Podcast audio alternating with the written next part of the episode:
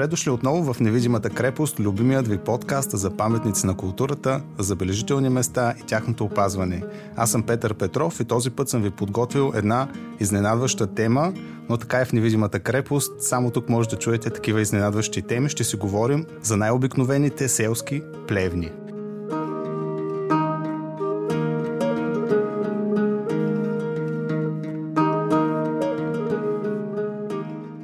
Искам да приветствам гостът в днешния епизод. Това е архитект Русица Браткова. За мен е удоволствие. Наистина много благодаря и ти благодаря, че ме връщаш към една такава малко позабравена от мен тема, която ми е изключително любима. Ние наистина ще си поговорим за една тема, която ти си разработила преди колко, може би повече от 6-7 години. Ами точно 9. Точно 9 години. Точно как лети 9 времето? години, да. Това е една тема, която разработена по повод една допълнителна магистратура към Университета по архитектура, строителство и геодезия. Разкажи ни повече за тези плевни и всъщност какъв е обхвата на твоята разработка? Така, обхватът в интерес на истината е доста малък, защото в момента пиша дисертация и така от тази гледна точка, онзи обхват на, на теоретичните ни разработки тогава е изключително, изключително малък. То аз се опитах да дефинирам красотата в архитектурата, в съвременната архитектура и, и съответно красотата в плевните. Това е основната ми тема. По какъв начин а, техните характеристики биха могли да бъдат полезни за, за нас като практикуващи архитекти днес в съвременните градове с всичките им проблеми. Мен тази тема ме привлече и аз изпълних за нея, тъй като плевните са нещо, което ние не възприемаме като културно наследство, тъй като те винаги са в сянката на селските къщи и дори понякога не ги виждаме. Но крайна сметка, ако се загледаме в общия пейзаж и започнем да виждаме плевните, всъщност ще открием една красота в тях, ще открием, че те са едно наследство, което реално може да ни бъде полезно и може да се вдъхновим от него. Как започна да виждаш плевните, кога ги забеляза и кога започна а, така и систематизирано да ги а, изследваш, да ги документираш под някаква форма? Не си спомням от кога харесвам плевните. То е много, много далеч във времето. Имам чувство, че винаги съм ги харесвала. И за мен те винаги са били пред къщите. Т.е. привличали са ме с нещо, с което са по-красиви.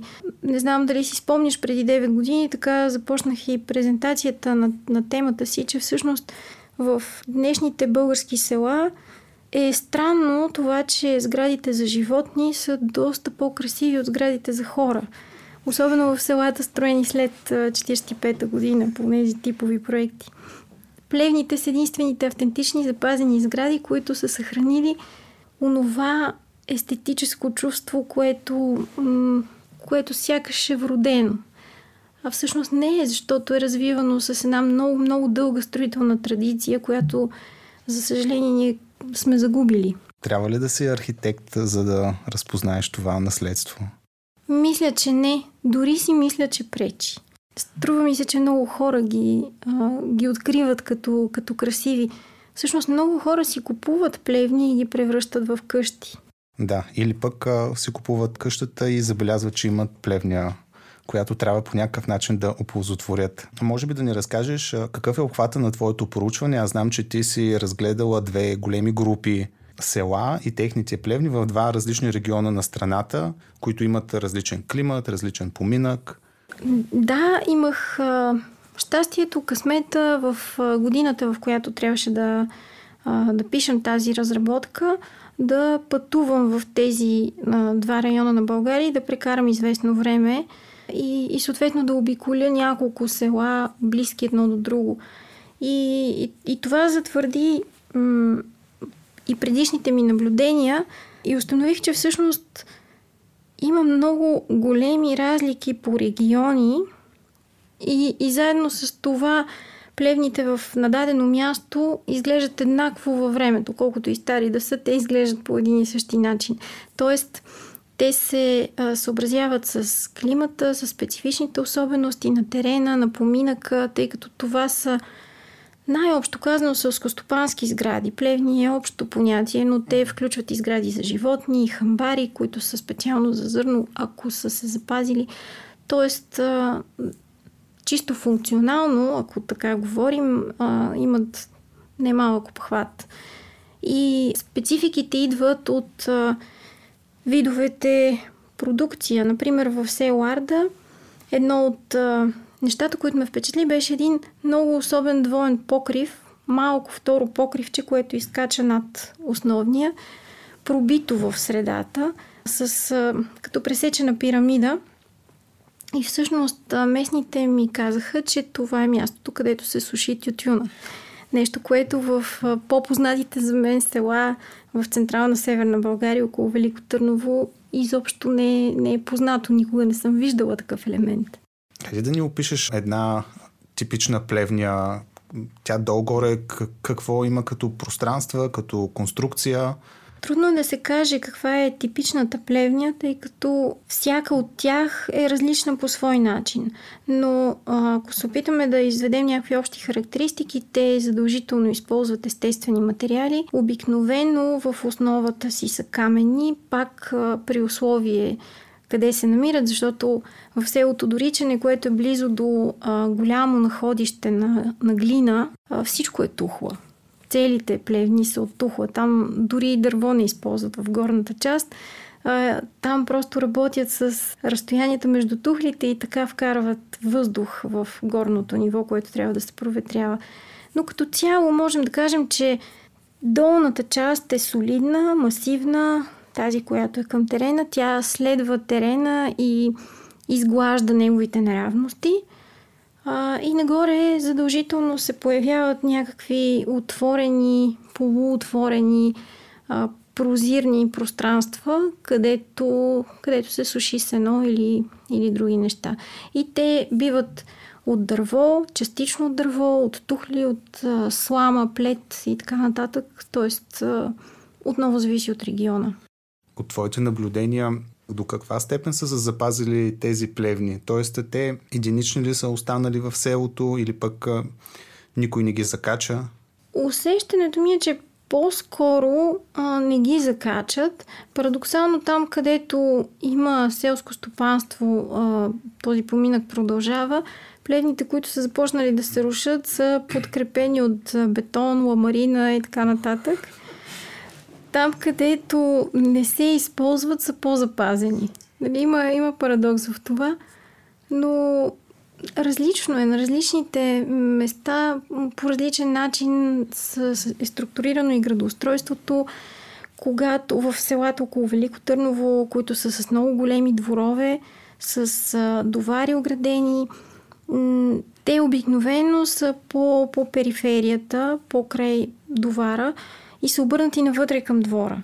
Така че а, изследването им става още по, по-сложно, т.е. трябва наистина да се влиза от къща в къща.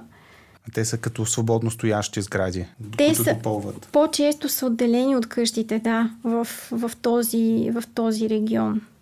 Има, пак казвам, има различни, различни варианти. Аз лично всячески бягам от типологизирането на, особено на плевните, защото ми се струва, че техният най-силен чар е в изключителната им индивидуалност. Всяка плевня, въпреки че спазва ни общи принципи, е различна по свой начин. Трудно е да кажем, че при тях има някаква определена схема, защото на всяко място теренът е различен, различно нещо е било необходимо на собственика. Това е а, рязко се различава от, да речем, схемата на а, примерно еленската дървена къща. Тя има специфична схема на плана и същи този план може да се види и в околните села, дори когато фасадата имитира а, къщи на, от Западна Европа привнесени. Тоест, виждаме една фасада от Австро-Унгария, например, защото хората са ходили там да правят зеленчукови градини, но планът вътре е план на еленска възроденска къща. Тоест плевните са нещо като, нещо като хората. Всеки със своя си характер и с позитивните му и отрицателните му черти. По-скоро, да. Оставени на, на собствената си воля, без, без някакви външни ограничения. Това от една страна, разбира се, в сферата на, на, на шегата, те са много строго ограничени, тъй като заедно с всичко, което си говорим, всъщност това са едни строго утилитарни постройки. В тях няма нищо излишно, нищо допълнително, нищо, което а, да не се налага на всяка цена. Ще дам следният пример. В, отново в Елена, там има едни специфични двойни стрехи на покривите на къщите, които можем да допуснем, че са а, утилитарни, защото пазят а, фасадата от тежкия сняг, но също така можем и да допуснем, че майсторите са показвали своето умение с това колко най-много могат да пуснат стрехата да надстърча. Нещо, което в плевните трудно ще видим. Там стрехата е колкото е необходимо. Тоест, а, същият е моментът и с мазилката. Почти няма измазани плевни. Казвам почти, защото аз лично не съм виждала нито една, но да, дори да има една, лично аз не съм виждала. А, мазилката остава този м- знак за представителност, нека така да кажем, а, който е запазен за, за къщите, за сградите, за хора. А, докато плевните остават а, с откритите си природни материали и по този начин остават по-скоро част от пейзажа, отколкото от човешкото културното пространство. Това според мен е много интересно как а, къщите се правят а, за пред хората, да се следва някаква а, традиция, някаква мода, нещо да се покажем пред другите. А, докато плевнята е нещо, което просто използваме, което не е предназначено никой да го вижда, освен сега различни пътешественици, които ходят по селата и така изпитват поетично вдъхновение, според мен. Много е любопитно това, че а, всъщност никой, едва ли, едва ли някой от тези строители е, е предполагал, че някой би се вдъхновил именно от плевните, а не от, е, от къщите, в които специално са вложени усилия. Аз тук искам да направя една препратка към един по-стар епизод на Невидимата крепост, където си говорим за пътуванията до тайни дестинации, където обсъждаме този уникален характер на скритите села. Потърсете го в архивът на всички епизоди. Предлагам ти да преминем тогава към а, разговора каква е всъщност красотата на плевните. Какво може да изведем като принцип, което прави плевните впечатляващи? Отново с оговорката, че да говорим за красотата научно е, е много трудно и, и много хлъзгаво, но действително именно, именно красотата е това, което лично мен ме привлича в а, тези сгради. Има едно понятие скромност в архитектурата, което а, Десола Моралес въвежда, а, когато говори за слаба архитектура. И тази скромност за мен е важна предимно в жилищните сгради. Ако дойдем на темата за съвременния град, а, какво има предвид той под скромност? А, това, че сградите, жилищните сгради създават фона на нашия живот че ние сме по-важните и те са на второ място. Това не са представителните сгради и храмове в днешния свят, театри, музеи и така нататък, всички обществени, наистина представителни сгради, културни.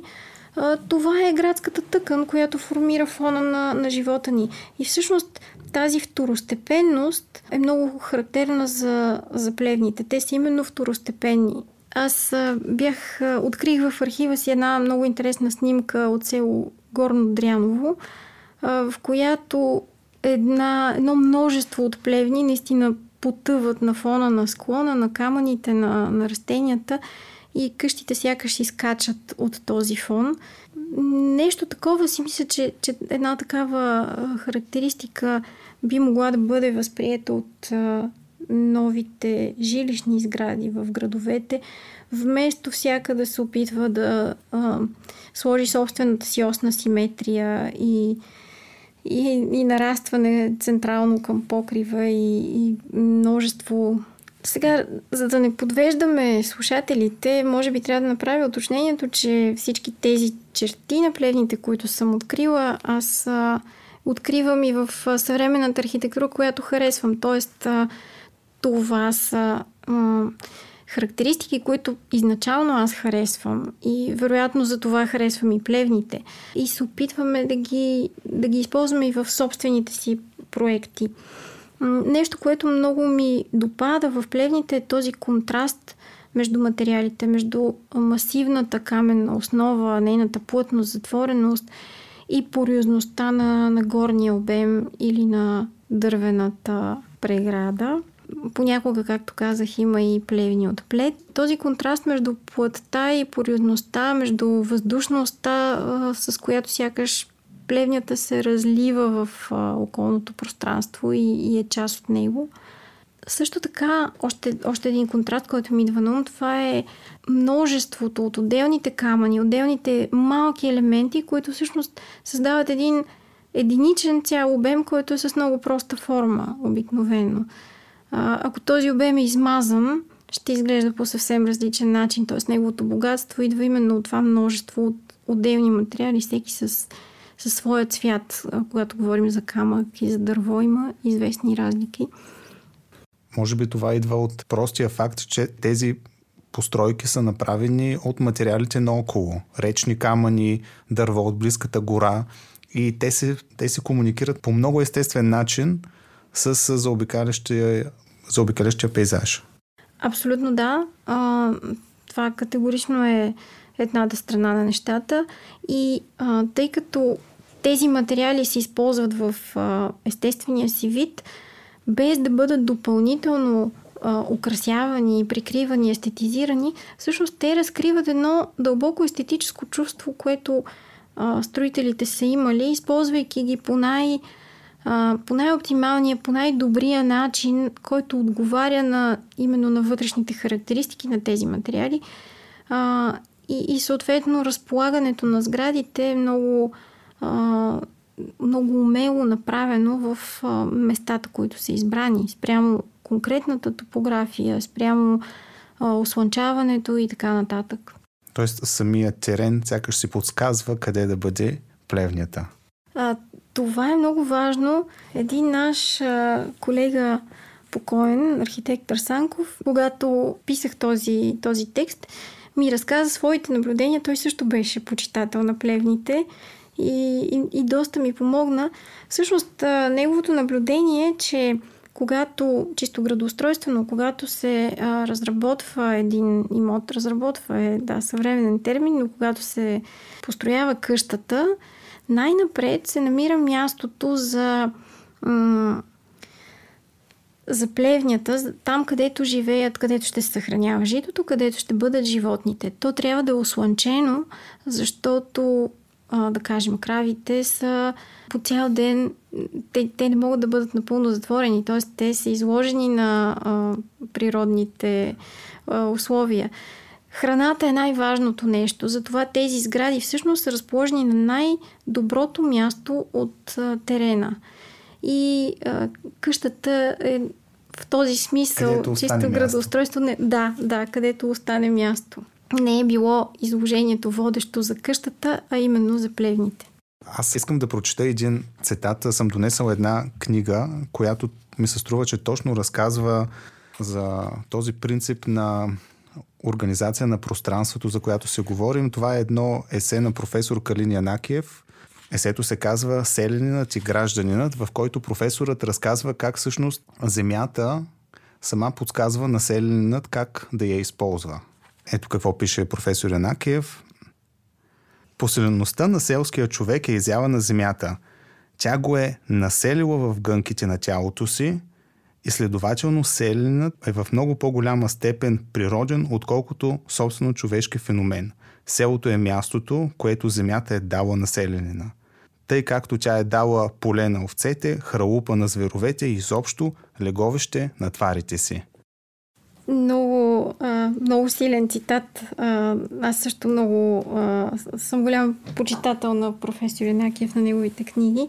Всъщност това ми напомня за един една, един извод, до който бях стигнала, когато пишех тази, тази теза, за това, че всъщност има две строителни традиции. Едната е официалната и можем да кажем, че нейният връх един от върховете е ренесансовата архитектура в Италия с нейните изключително ярки представители. Това е а, супер индивидуална архитектура с невероятна интелектуална стойност. И от друга страна, ако наречем това официалната традиция, тя се опитва да улови духа на времето, да го въплати в камък, бетон, каквото, какъвто е актуалният материал. А другата е неофициалната традиция, именно традицията на селянина, който живее в гънките на земята и, и я разбира не, не научно, а с, с тялото си, физически, с материалите, които използва, с ръцете си, с а, храната и, и животните, които гледа.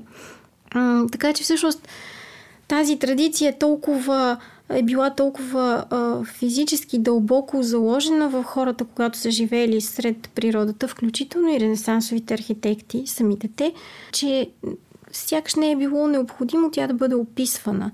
Всички се знаели априори. А днес сякаш именно тази традиция сме забравили, а тя никога не е намерила място в архитектурните учебници. Как можем да я приоткрием като изследователи или само? Тоест да тръгнем по едни експедиции по селата, може би, и да приоткрием тази традиция, да видим какви са тези принципи, които майсторите са знаели без да са ги записали. Ами, да, от една страна е преоткриването на традицията. Най-вече си мисля, че трябва да успеем да оценим простите неща, които се съдържат именно в, в умението да вземеш максималното от едни, от едни дадености на терена, на материалите, на, на функцията. Тези сгради са изключително функционални. А, модерността, за съжаление, никога не се е сетила да, да обърне поглед към тях твърде нависоко, като че ли е гледала. А, но, но, но тяхната функционалност е поразителна. Там наистина няма нещо, което да е. Няма функция, с която да е направен компромис. И така може да звучи глупаво, но всъщност, всъщност никак не е лесно да се, да, човек да се грижи за, за животни, да съхранява храната си правилно, без тя да се развали, да устоява на всякакви природни условия и така нататък, да, да реагира на климата. Тук ми идва в, в съзнанието ми изплува една снимка от Козлодуй на плевня, която е поставена на една каменна основа. Цялата плевня е повдигната на ниска каменна основа спрямо терена. Очевидно, защото Дунав се разлива доста често и тя трябва да бъде защитена. Нещо, което в търновските села го няма. Смяташ ли, че има завръщане към българското село, изобщо към селото и към този по-простоват начин на живот. Например, да строим с естествени материали, да възродим някакви стари традиции. Със сигурност това са теми, които често вече намират място и в моя подкаст и предполагам ще намират и още място, тъй като сега общата тема на подкаста е културно наследство и неговото опазване, но смяташ ли, че извън този балон на хора, които се занимават с това и специално се интересуват, има едно такова завръщане, едно такова търсене? Струва ми се, че да. И ми се струва, че, а, че именно плевните а, са доста оценени от а, от обикновените хора, не архитекти имам предвид, които а, избират да се върнат на село и да живеят там, може би заради простия факт, че те имат едно голямо отворено пространство, нещо, което не е характерно за старите къщи. И в този смисъл, ако един градски човек иска да започне да обитава стара селска къща, се оказва, че тя се състои от 4-5 малки котийки, които не са подходящи за днешния ни начин на живот за разлика от плевнята, която има едно голямо пространство и, и всъщност в този смисъл може да бъде много по-съвременна и да отговори на, на днешните нужди. Нещо, което обаче ме ме притеснява е, че ако не се подходи с изключително внимание към а, възстановяването, към строежа, към, ако, ако не се подходи с усет, те много бързо могат да бъдат, а, а, да бъдат унищожени именно в тази автентичност, в тази проста красота, която притежават. Тоест много бързо да загубят това, което ги прави чаровни, а да бъдат облечени в някакви съвременни дрехи. А, да, в този изкуствен напън за красота, така, ако мога да се, да се изразя. Не знам дали, дали става ясно. Ако се опитаме да сложим балюстри на някоя плевня, едва ли ще проработи. Много често българските села пустеят и имат един такъв унил вид и навяват едно чувство на тъга, на разочарование, може би на носталгия, но по-скоро на разочарование, дори на тих гняв, че това нещо си отива и няма кой да го стопанисва, кой да го възроди и кой изобщо да го поддържа. Как стареят тези плевни?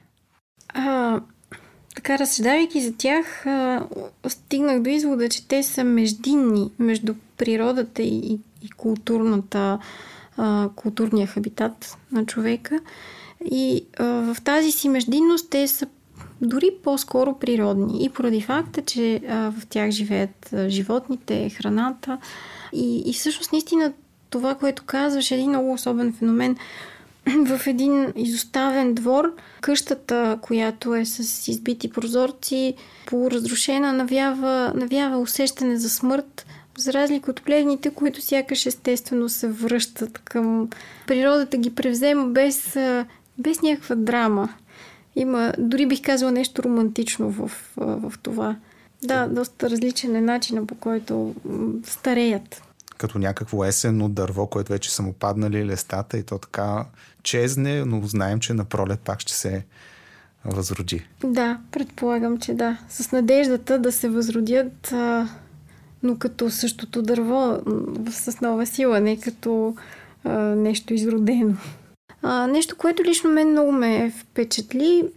При едно мое пътуване във Франция попаднах в а, едни едно селище от а, стари къщи, спасени от различни места. И в една от тях имаше един огромен комин във форма на пресечена пирамида над кухнята, опушен с а, светло пространство отгоре, а, отвор. Този комин, тази къща всъщност е от а, района Жура, а, където Петър Цумтур, носител на Прицкер, е прекарвал детството си в прословутата къща на Леля си, за която пише в книгите си, и то специфично в кухнята. и някакси тези две неща изведнъж се свързаха в съзнанието ми, като това наистина много впечатляващо пространство а, с огромна височина, с светлина отгоре, а, опушено.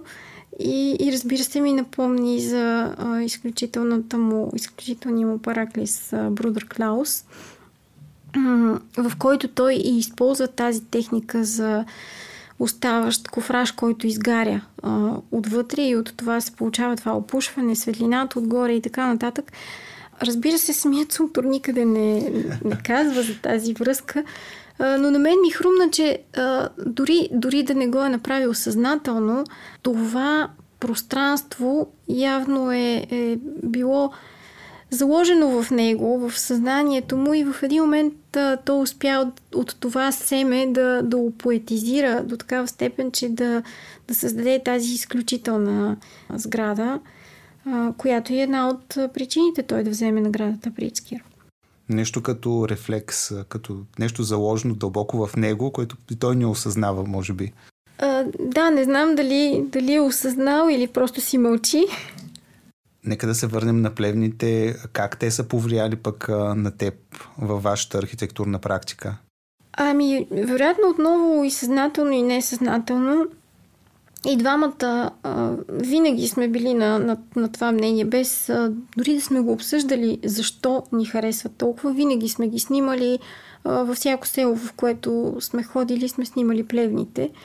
И, и всъщност може би за първ път си дадохме сметка, че съзнателно търсим именно това.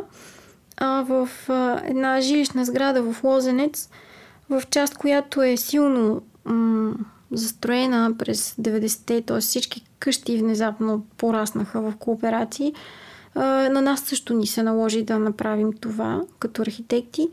Сега трябва да кажа, че архитектите правим това, строим сгради. И, и нашият избор се състои в естетическата страна на нещата, как да изглежда тази сграда, така че така че място да не изглежда презастроено.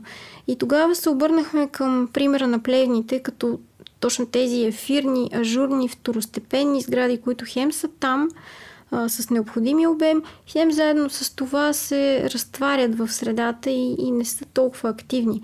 И за това всъщност избягахме от плътните обеми с мазилка и, и отвори, а направихме една пориозна структура от а, дървени ламели с различен наклон, различен, различно сечение, различни фуги между ламелите и цялото, цялата тази структура от няколко отделни плевни, за да се намали мащаба, е легнала върху една а, каменна ограда, условно казано. Това е партера, който пък е продължение на един съществуващ трафопост. Тоест трябваше да излезем от, от тази неловка ситуация с трафопоста.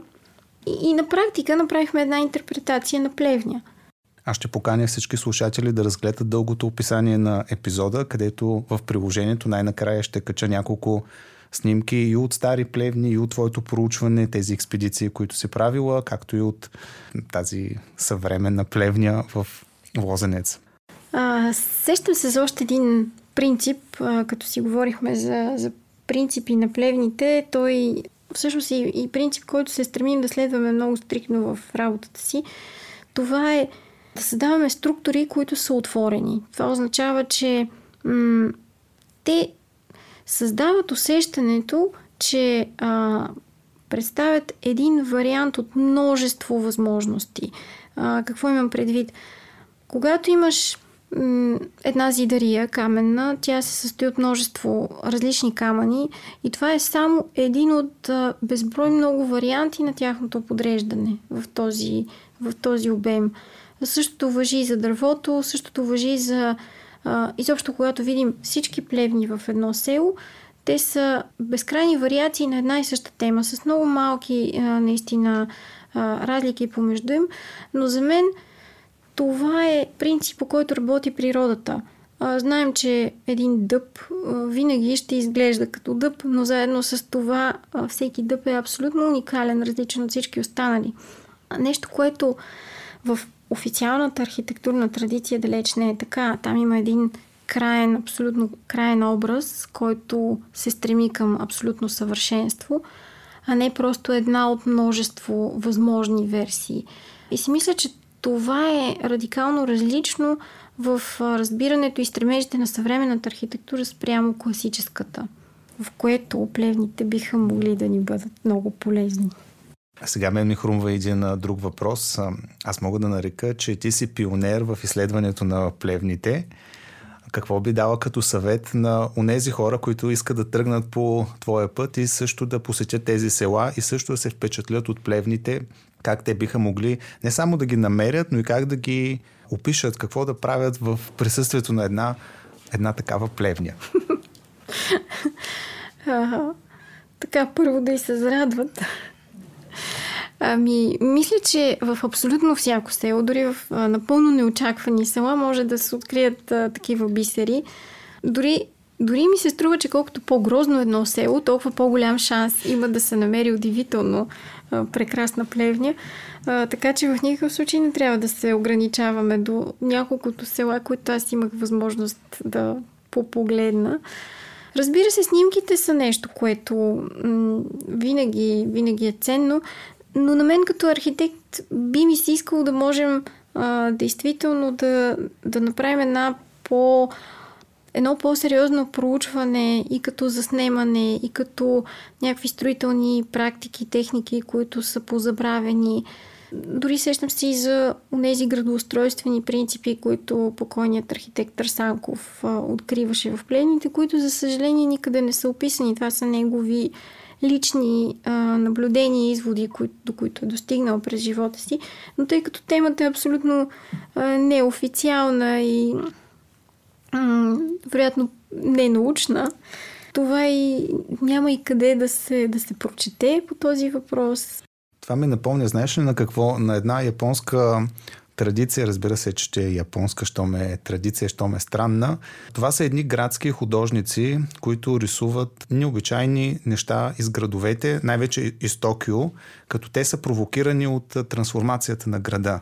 Като казвам необичайни неща, имам предвид купчини с буклук или пък а, различни пазари, където продават плодове, зеленчуци и те рисуват, документират с тефтери, с молив формата на всяка круша, формата на всяка штайга, формата на прозорците или уличните знаци или дори уличните кучета в някакъв квартал и след това правят такива едни изложби и показват града как е той уж е единен, но всъщност има много разнообразности в него. Да, те наистина не мога да се сети за името на, на тази група. Изключително интересна група художници. Те всъщност се занимават доста и с плевни и доколкото си спомням, а, част от, а, от целите им е именно да, да се а, съхрани тази естествена точно този естествен усет към, към красивото, който в съвременния град внезапно се губи сред купчина букуци, разпиляни щайги и така нататък те се опитват да върнат това опоетизиране на, на обикновеното, на ежедневното. Много благодаря за този разговор. Надявам се темата за възхвала на плевнята да провокира повече хора, когато пътуват из провинцията, така да обръщат поглед към тези сгради, дори да ги търсят, да се опитват да ги намерят и да ги ценят повече. Да, аз също си пожелавам и и като цяло а, да се научим да ценим това, което е дадено и, и в по-голяма степен да се съобразяваме с а, средата, която обитаваме, а, била тя градска или, или природна, защото това също е нещо, на което плевните могат да ни научат. Благодаря на всички, че останахте до края на този епизод. Може да го споделите, така ще помогнете повече хора да намерят невидимата крепост и ще се чуем в следващия епизод.